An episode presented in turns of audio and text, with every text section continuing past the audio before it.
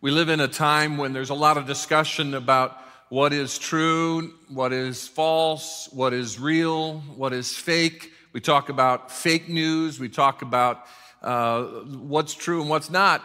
The Atlanta Constitution Journal, the paper of Atlanta, Georgia, uh, put together an online little thing where they said, We're going to give you some true headlines and some false headlines. Some of these really appeared in our paper, some did not.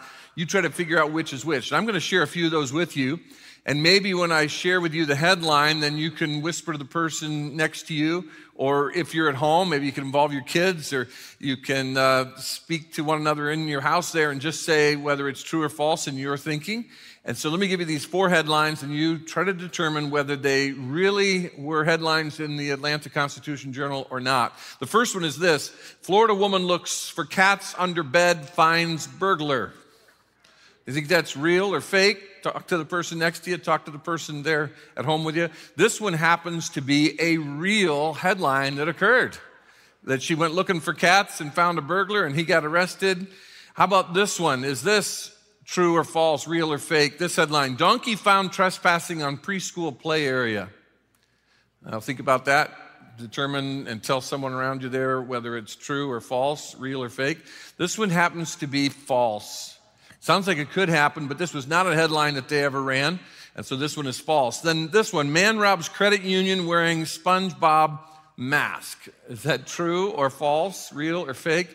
This one happens to be fake because he actually robbed the bank or the credit union wearing a Darth Vader mask. A little different, but they did not run the other uh, headline. Now, this one is probably my favorite.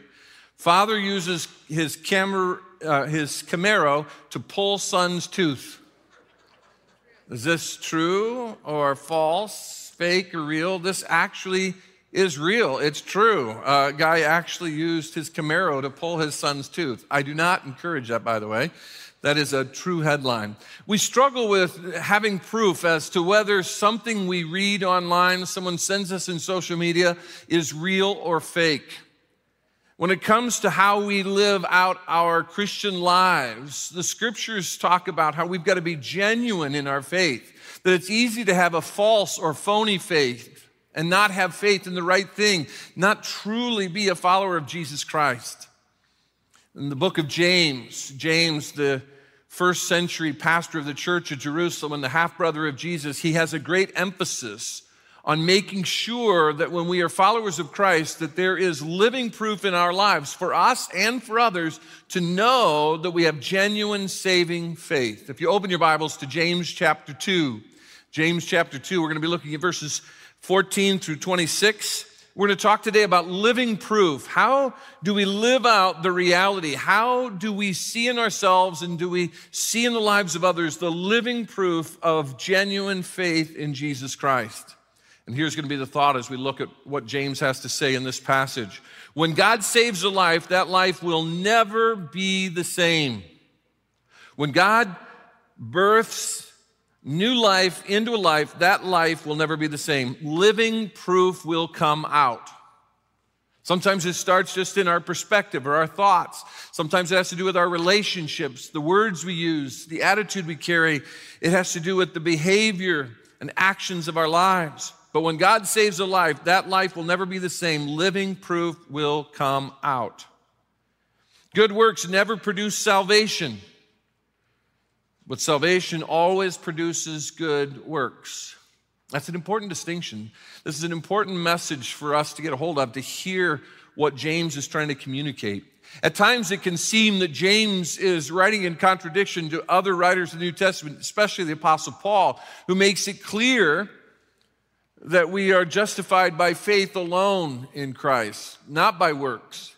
And James does not disagree with that, but he's saying that genuine faith will show itself through good works.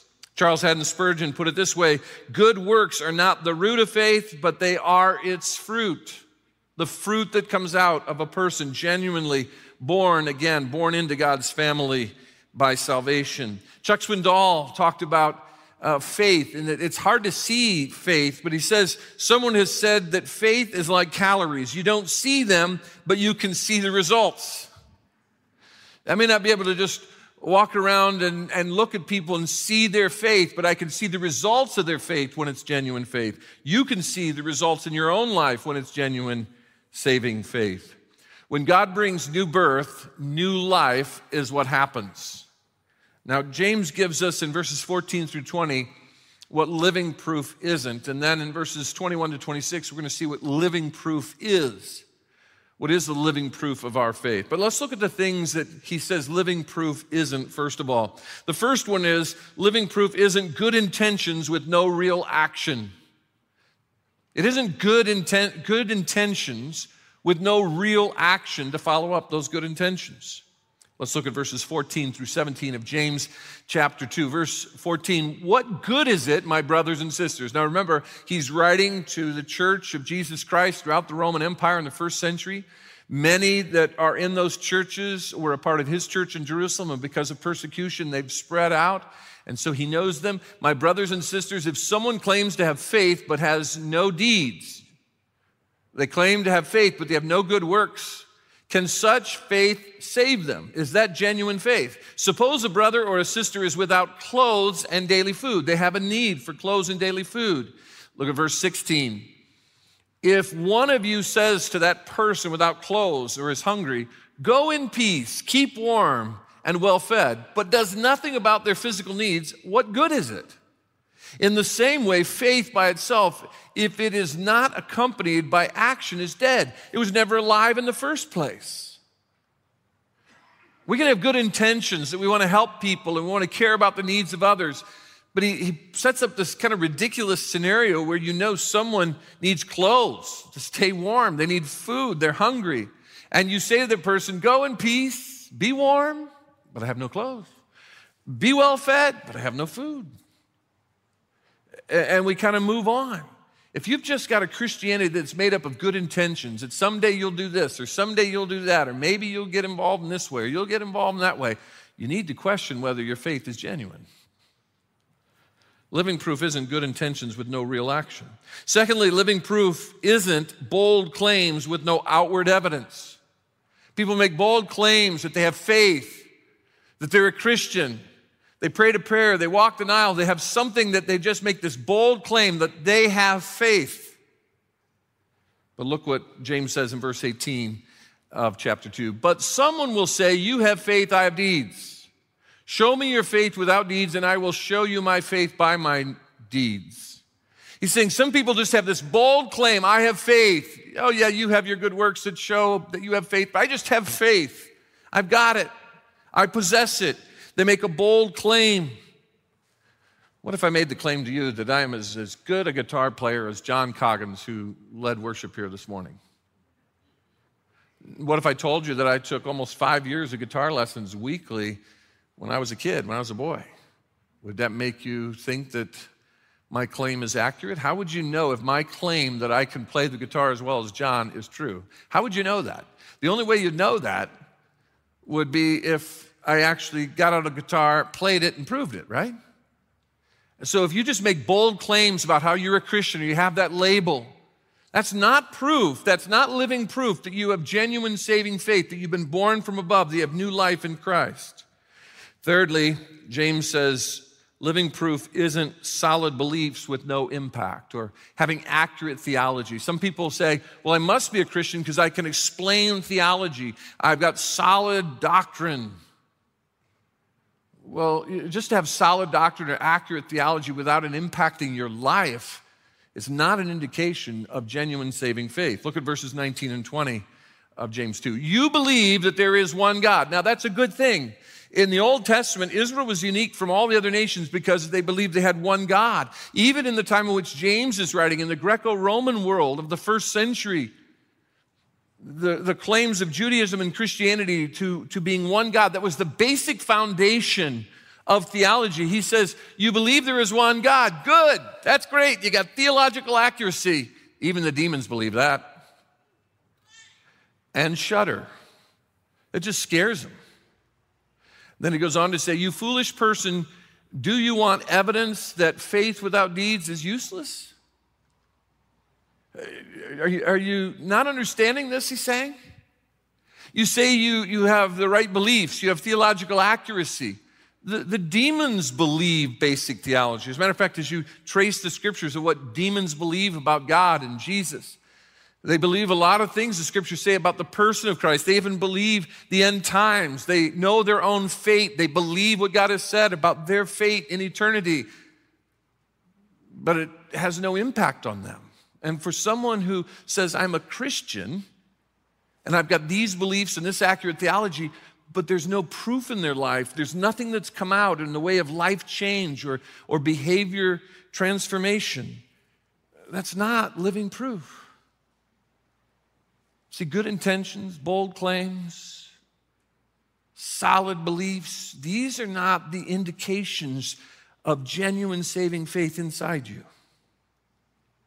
You might be saying, well, then, what are some of the first steps of saving faith? What are some of the first steps that come out of, of faith, genuinely forgiven by God, uh, faith that produces a life that is, is right with God and knows God? Well, one of the very first steps is believer baptism. You see a pattern in the, in the church that people, in the early church, that people would come to Christ as Savior, then they'd be baptized as one of the first steps to say to the world, I want you to know on the outside what's going on in the inside. I've come to Jesus. I want you to know that.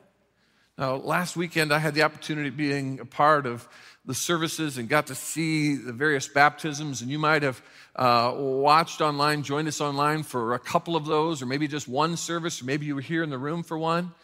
Let me tell you, the whole weekend was so tremendous to see people just saying, I know Jesus as my Savior, and I want everybody else to know about it. Uh, we put together a 46 or 47 second a clip of those baptisms from uh, our young adult service through our three weekend services on Saturday and Sunday. You see children, you see students, you see men and women, adults who have come to Jesus and, they want the world to know it. Watch this clip of the baptisms from last weekend.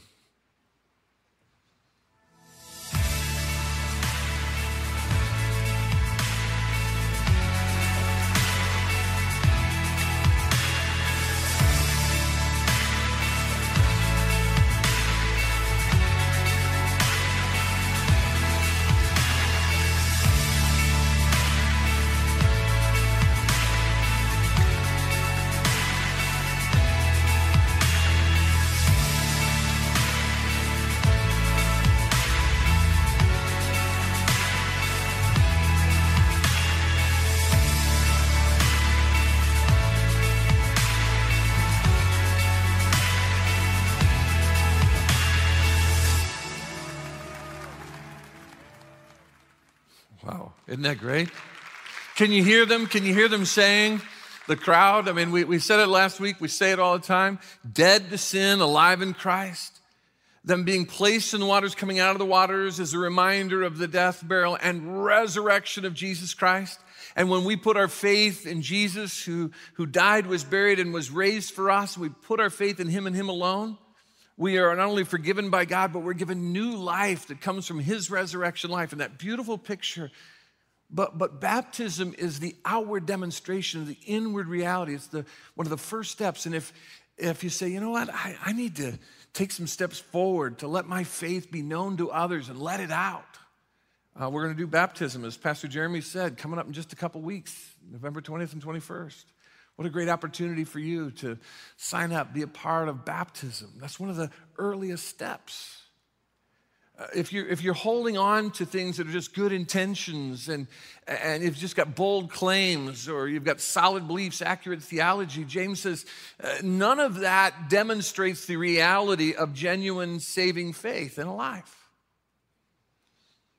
So, what is the proof? Well, he gives us the proof in verses 21 to 26. Before we go in there, I want to look at a passage of scripture I think just helps us understand this distinction between what isn't living proof and what is living proof. In Ephesians chapter 2, the Apostle Paul, writing to the church at Ephesus, makes this so clear about the relationship between faith and good works, being genuinely saved and good works.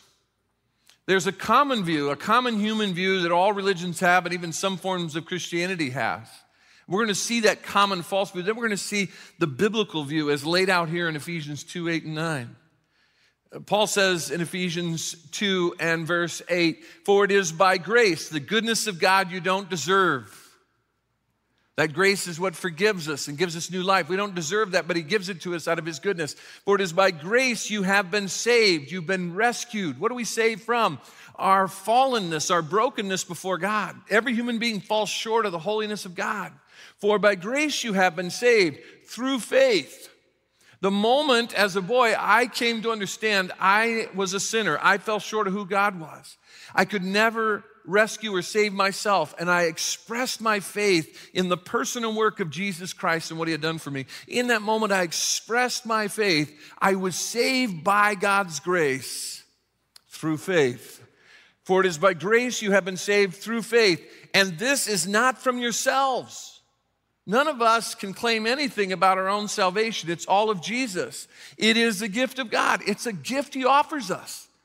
No strings attached, not by works, not by good works. This didn't happen by good works, it happened by God's grace and the finished work of Jesus Christ, so that no one can boast. We can't brag or boast about our salvation. Now, look at what verse 10 says. He goes on to explain then where, where do good works come in? I mean, every, everybody says you got to be good enough to get to heaven. You got to go to church. You got to do these things. Read your Bible, pray, and then maybe someday you'll go to heaven. No, uh, verse 10 says, For we are God's workmanship. And the word workmanship is where we get the word poem. We are God's work of art created in Christ Jesus. The moment we came to Christ, we became this beautiful work of God's grace, created in Christ Jesus to do good works. To do good works, which God prepared in advance for us to do. There is a place for good works in our lives. They come out of, they are the result of the new birth. The new life comes out of us. But good works do not lead to salvation. Good works are the result of salvation.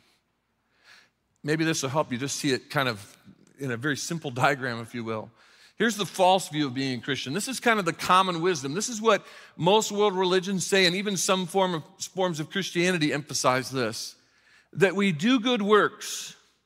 And as we do good works, we earn a little grace, and a little grace, and a little grace and we get a little of God's goodness and we kind of stack it up. And hopefully, by the time we die, we can say that we have salvation in Christ. We do good works so that we can earn salvation in Christ. That hopefully, when we step before God and He's going to determine whether we enter into His heaven, it'll be based on we were better than everybody else, we weren't as bad as others, our good works outweighed our bad. This is the false view, this is not the biblical view that good works lead to salvation in Christ. And so there's an emphasis on that we look Christian to others and to ourselves by our good works. And then maybe someday we will be right before God. Maybe when we step into his presence, we'll be saved and right before him because of everything we've done to get ourselves there. I remember when Pope John Paul II died, you know, one of perhaps the greatest popes in, in Catholic Church history. And and I remember another Christian leader came out and said, Let's pray for Pope John Paul that he made it into heaven, that he did enough. And I'm thinking, wow, if that man didn't do enough, we all ought to be in trouble. There, there is this common idea that somehow we got to stack it up and then, or we're following the example of Jesus of good works. No, Jesus did everything we need to be right with God. And so the biblical view eh, flips this around. The biblical view is I come to this place of salvation in Christ. I come to this moment in my life, whether I'm a child, a student, an adult, uh, whether I've been around a couple decades or many decades, I come to this point and understand I fall short of who God is. I cannot rescue and save myself. I can't forgive myself. I can't make myself right before God. I can't put myself into his family as his son or daughter. But Jesus died, was buried, and was raised for me so that as I express my faith in him, I will be saved by his grace and his grace alone. And when I come to that point, I, have salvation in Christ now and forever. And that new life, that new birth, that work of God in me, it begins to come out in the form of good works. He said, We're saved unto good works, not by good works. We're saved by grace unto good works.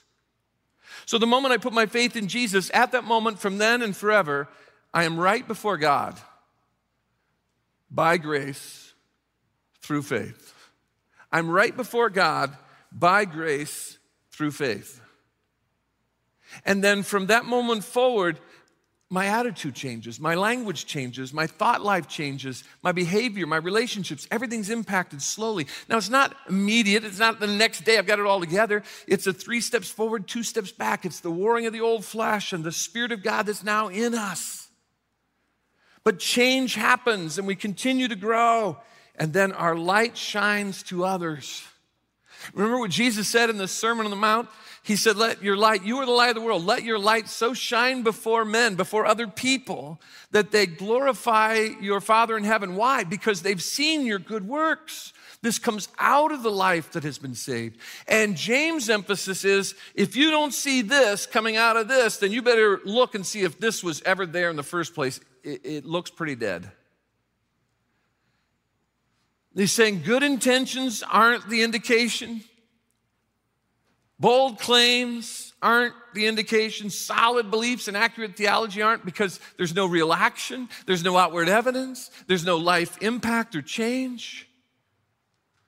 But good works flow out of the life. Now, our, we have pastors' prayer partners, and they pray each weekend for the, the services here at Calvary. And usually late in the week, the leader of the group, Craig, will uh, text me and say, What can we be praying for you about? And I, I told the prayer partners this week, Be praying because this is so important for people to get a hold of and understand what James is trying to say. He's trying to make sure we all know what the genuine gospel is. And, and that when we're genuinely saved, things are going to change, new life is going to come out. Well, let me just stop and say if you're here and you've been making bold claims, or you've been trying to make sure your theology is accurate, or you've had good intentions, but you don't see the good works flowing out of you, you don't see God changing anything about you, you don't see yourself wrestling with what it means to walk with Christ, that war between the flesh and the spirit, then you need to examine your life whether you're a follower of Jesus Christ. And maybe the Holy Spirit is speaking to you right now. Maybe he's saying to you right now, you do not have genuine faith. Your faith was never there, it's just a deadness. You've never been made alive in Christ. Then you need to put your faith in Jesus today. You need to trust him. You need to come to that place where you express your faith in him, and then through that faith, you'll be saved by God's grace. You can sit there right where you are and just talk to God. Tell him, God, I'm a sinner. I need a Savior. I need Jesus. I would encourage you if you, you're wrestling with this, the Holy Spirit's speaking to you, that your faith may not be genuine. It's just something else. It's not true, genuine faith in Jesus. To talk to God right now. Don't listen to the rest of my message. Just talk to God right now. If today's the day you put your faith in Jesus, or you've done that recently, we want to be of help to you. You can text the name Jesus to the number below me on the screen. If you're at home, you can text the name of Jesus right now. If you're here in the room, you can text the name of Jesus right now to that number. If you're at home at the end of the broadcast, there'll be a number on the screen you can call and talk to a pastor on call. Ask questions if, if you've got questions about what it means to know that you are Christ's, that you're part of his family, that you've been saved by his grace, you have new life in him. For those of you here in the room, one of our care team members will be down front after the service. They'll socially distance from you and all, wear the mask, but they'll be here to help you and pray with you. If you've got questions, let us know that you've come to Jesus. We want to celebrate with you. Text the name Jesus to that number. Reach out to us. This is so important. I've been praying all weekend that no one would leave confused, that all would understand. We come to salvation by God's grace through our faith, and the good works then come out of us. Good works are not a requirement for salvation, they are the result of salvation. Now, what's the living proof that James says will come out? He uses two examples. He uses two examples from the Old Testament Abraham, the father of faith, and then he uses Rahab, who would have been his great, great, great, great, great, great, great, great, great, great, great, great, great, somewhere great grandmother. Uh, let's look at what he has to say about the, what living proof is. The first thing living proof is, is it's obedience to God more and more as you walk with him. Obedience to God. Abraham was a great man of faith. But James says that faith was made evident outwardly by his obedience to God. You remember Abraham? God called Abraham to the promised land. He told him, Of you I will make a great nation from your ancestors. And Abraham and Sarah were way beyond childbearing years, and they're saying, uh, Lord, we don't have a child. How's there going to be a great nation through whom you're going to send a Messiah to bless all nations if we have no child? And he makes this promise to them. And, and it, w- it would be 25 years before they'd, they'd have that son, Isaac, way beyond childbearing years. But it would say at the moment he had faith in Genesis 15, 6, that his faith was counted to him for righteousness. He was made right before God because of his faith. But then God tests Abraham in Genesis 22. He says, Abraham, take this son, Isaac, who'd been born. Now he's a young man, probably in his uh, mid to late teens. Take him to Mount Moriah, and I want you to sacrifice him to me as a sacrifice on an altar. And Abraham takes Isaac. They traveled a couple of days. He gets all the things that are needed. Isaac even notices they don't have a lamb for the sacrifice, which is a little odd. Father, where's the, where's the animal for the sacrifice? And he says, God will provide the lamb. Son, God will provide. He raises up the knife. And just before he brings the knife down, God stops him. It says, your, your, the, the evidence of your faith is there. You can see it, Abraham. Your son Isaac can see it, but there's the lamb. Sacrifice this lamb, not your son. And look what look what James has to say about what Abraham did in relationship to his faith that happened uh, a quarter of a century earlier that was counted to him for righteousness, but then how the proof of that faith came out. Look at verses 21 to 24. Was not our father Abraham considered righteous for what he did when he offered his son Isaac on the altar? You see that his faith and his actions were working together, and his faith was made complete by what he did. Then you move on to verse 23. And the scripture was fulfilled that says Abraham believed God and it was credited to him as righteousness. And he was called God's friend. You see that a person is considered righteous by what they do and not by faith alone. Considered righteous. The, the idea is that we can observe as human beings. God knows the heart, and, and we can observe about ourselves and about others the reality of faith based on the things that come out, the work of God that comes out in their life.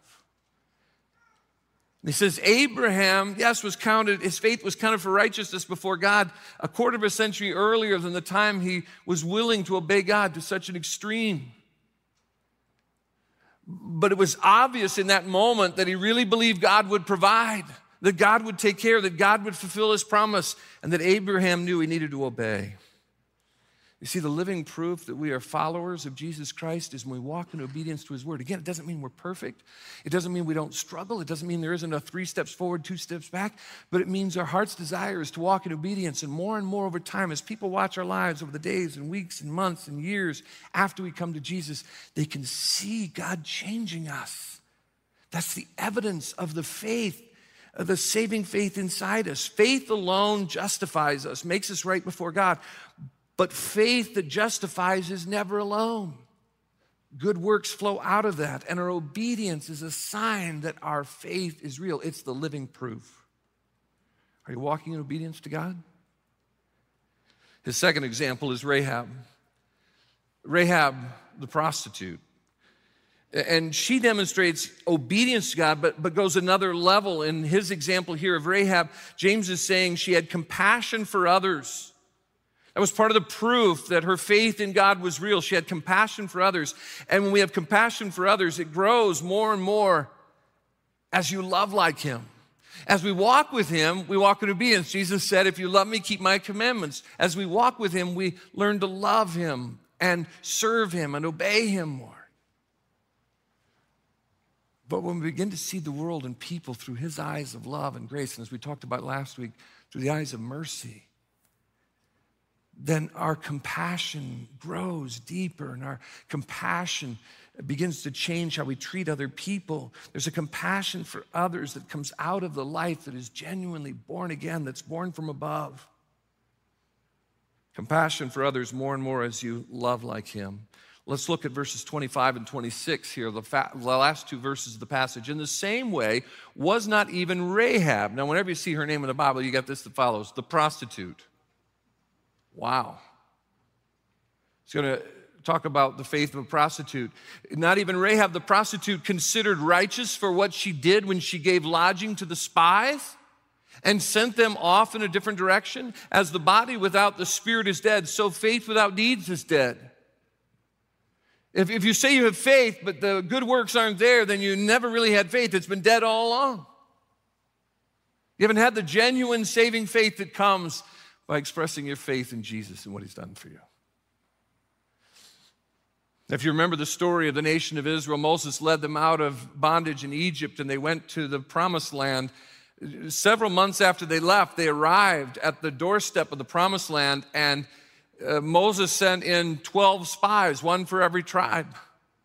10 came back and said, Oh, we could never go in there. We could never conquer those people. Two, Joshua and Caleb came back and said, We can go in there. God can give us the city. We trust our God. But the people listened to the 10. God said, Well, then you're going to wander for 40 years in the wilderness till you come back to this place, and the whole older generation is going to die because you wouldn't trust me. Now it's been 40 years. Moses has just died. Joshua, one of those two spies, is now the leader, and he sends in two spies instead of 10 or instead of 12. Sends in two, and the two go into the city, and they come to uh, this woman, this, this prostitute, and, and they're being tracked down by the authorities of the city, and she hides them under some grain, and, and then she points them in a different direction of where the authorities are, because she says, I've heard of your God. I believe your God is the true God. And they say to her, Because of your faith, hang a red rope outside your window. And her window would have been inside the wall of the city. They put all the poor and powerless inside the walls, the thick walls of the city, let them have homes there because then when invaders came, the first people to be killed were the poor and the powerless. They were kind of part of the human shield against the invaders. But they said, You hang a, a, red rope outside your window, and when the walls fall and we take the city, your section won't fall, and we will not harm you or your family because of your faith. When the walls fell, her part stood, and she and her family became a part of the nation of Israel as they moved into the promised land. But her faith in God was a simple, clear faith. But then it, caused her to obey God and have compassion for those two spies. Part of what God does when a life has been redeemed and saved by His power is He not only gives us a new desire to walk in obedience to Him because of His grace in our lives, but it gives us a new focus of compassion and love toward others. It comes out of, of who we are. Have you seen God change the compassion in your life? That's part of the proof that your faith is genuine and real. Maybe you've been holding on to some bold claims and some good intentions and accurate theology and say, okay, that's the proof. That's not the proof. The proof of what is what comes out because of the work of God in you. The proof is you begin to walk more and more in obedience to Him. The proof is that you have more and more compassion as you love others like He loved it will come out. We support a ministry that reaches into Iran and trains up the church there, and God's doing a great work in the church of Iran. Back in November of 2019, pastors Brian Field, Brian Howard, Jeremy Haynes, and myself, we were in Istanbul, Turkey, and a lot of those who were Christians who were imprisoned in Iran were kicked out of the country if they were released from prison, and, and they live in Turkey, and there's kind of the the church there that can't get back in their own country, but they're doing what they can to encourage and, and build up the church in Iran from outside the nation. We met a man named Farshid. He'd been a pastor, and it's illegal to be a Christian in Iran, so he'd been arrested. He was in prison, in Ivan prison, Evin prison in Tehran, which anybody who knows anything about Iran knows that's the worst prison. People are very badly treated. He was in prison for five years for being a Christian, for holding a church service in his home. He was beaten badly. He was put in solitary confinement for almost an entire year where he wasn't supposed to speak, sing, make any noise, all by himself in a cell, mistreated and beaten. For the time he was not in that cell, he, he actually was in an area where there were 200 prisoners and they all shared the same bathroom, shower room, with sinks, and he said with 200 people from different cultures, and they were all, uh, many of them were prisoners, were, were, were criminals that had done all kinds of things. These, he said these bathrooms were nasty and terrible. But once every five days, they were required to, as a team of prisoners, they were required to clean the bathrooms. But he and, and fellow prisoners who were in there because of their Christian faith, they decided to volunteer to clean the bathrooms as often as possible because when they were in the bathroom, they would sing songs and, of praise and worship to each other. They would quote verses to one another. And the guards didn't care because they thought if you're singing to your God in in a bathroom, a nasty, dirty bathroom. Your God's not that important. Sing and say whatever you want to say. But, but they, they, were, they had so much that was inside them that wanted to come out because they were followers of Christ. He said that the song just wanted to come out of our heart. We just sang about that in the song before I preached, where it talked about the song in my heart. It, it's a new song that comes out. And the sweet evidence of their faith came out of their lives while cleaning nasty, dirty toilets, singing praise and verses together, sharing verses together. Where in your life is the evidence that you are indeed God's child? Where has the obedience, where has the compassion come out of your life because God saved you and has done a work in you? When God saves a life, brings new birth, new life comes out in one way or another. So now what? What does that mean for us? Now what? Examine yourself to see whether you're in the faith. Examine yourself to see whether you're in the faith. Paul said it so clearly in 2 Corinthians 13 5. Examine yourselves to see whether you are in the faith. Take a look. Do you see the evidence? James wants us to pay attention, not to just keep living out a dead faith. We need to have a genuine faith, and that comes by grace through faith in Jesus Christ. And after you do that examination, if you have been holding on to false proof of bold claims, accurate theology, good intentions, then it's time for you to trust Jesus truly as your Savior today. Put your faith in Christ. If you look and you say, wait, I can see the obedience, I can see what God's been doing, the attitude change, the thought life, the words, the behavior, the relationships. It, it, I still struggle, I'm still growing, but I can see it. If you are demonstrating living proof in your life and you can see it, look for ways to grow your obedience and compassion more and more and allow God to be seen in you. Because we want everybody to know about the somebody who saved us our world needs to see the followers of Christ shining brightly so they'll see our good works and glorify our Father because they'll understand there's something different about us and they'll be drawn to Christ. Look at your life. Do you see the living proof?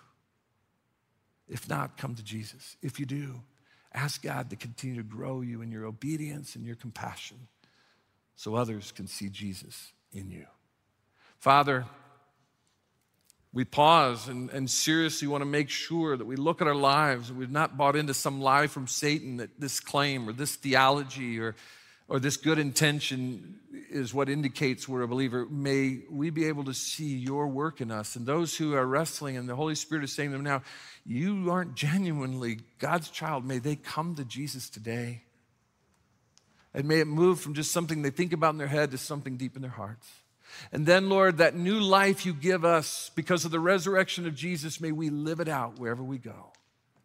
We pray in Jesus' name. Amen.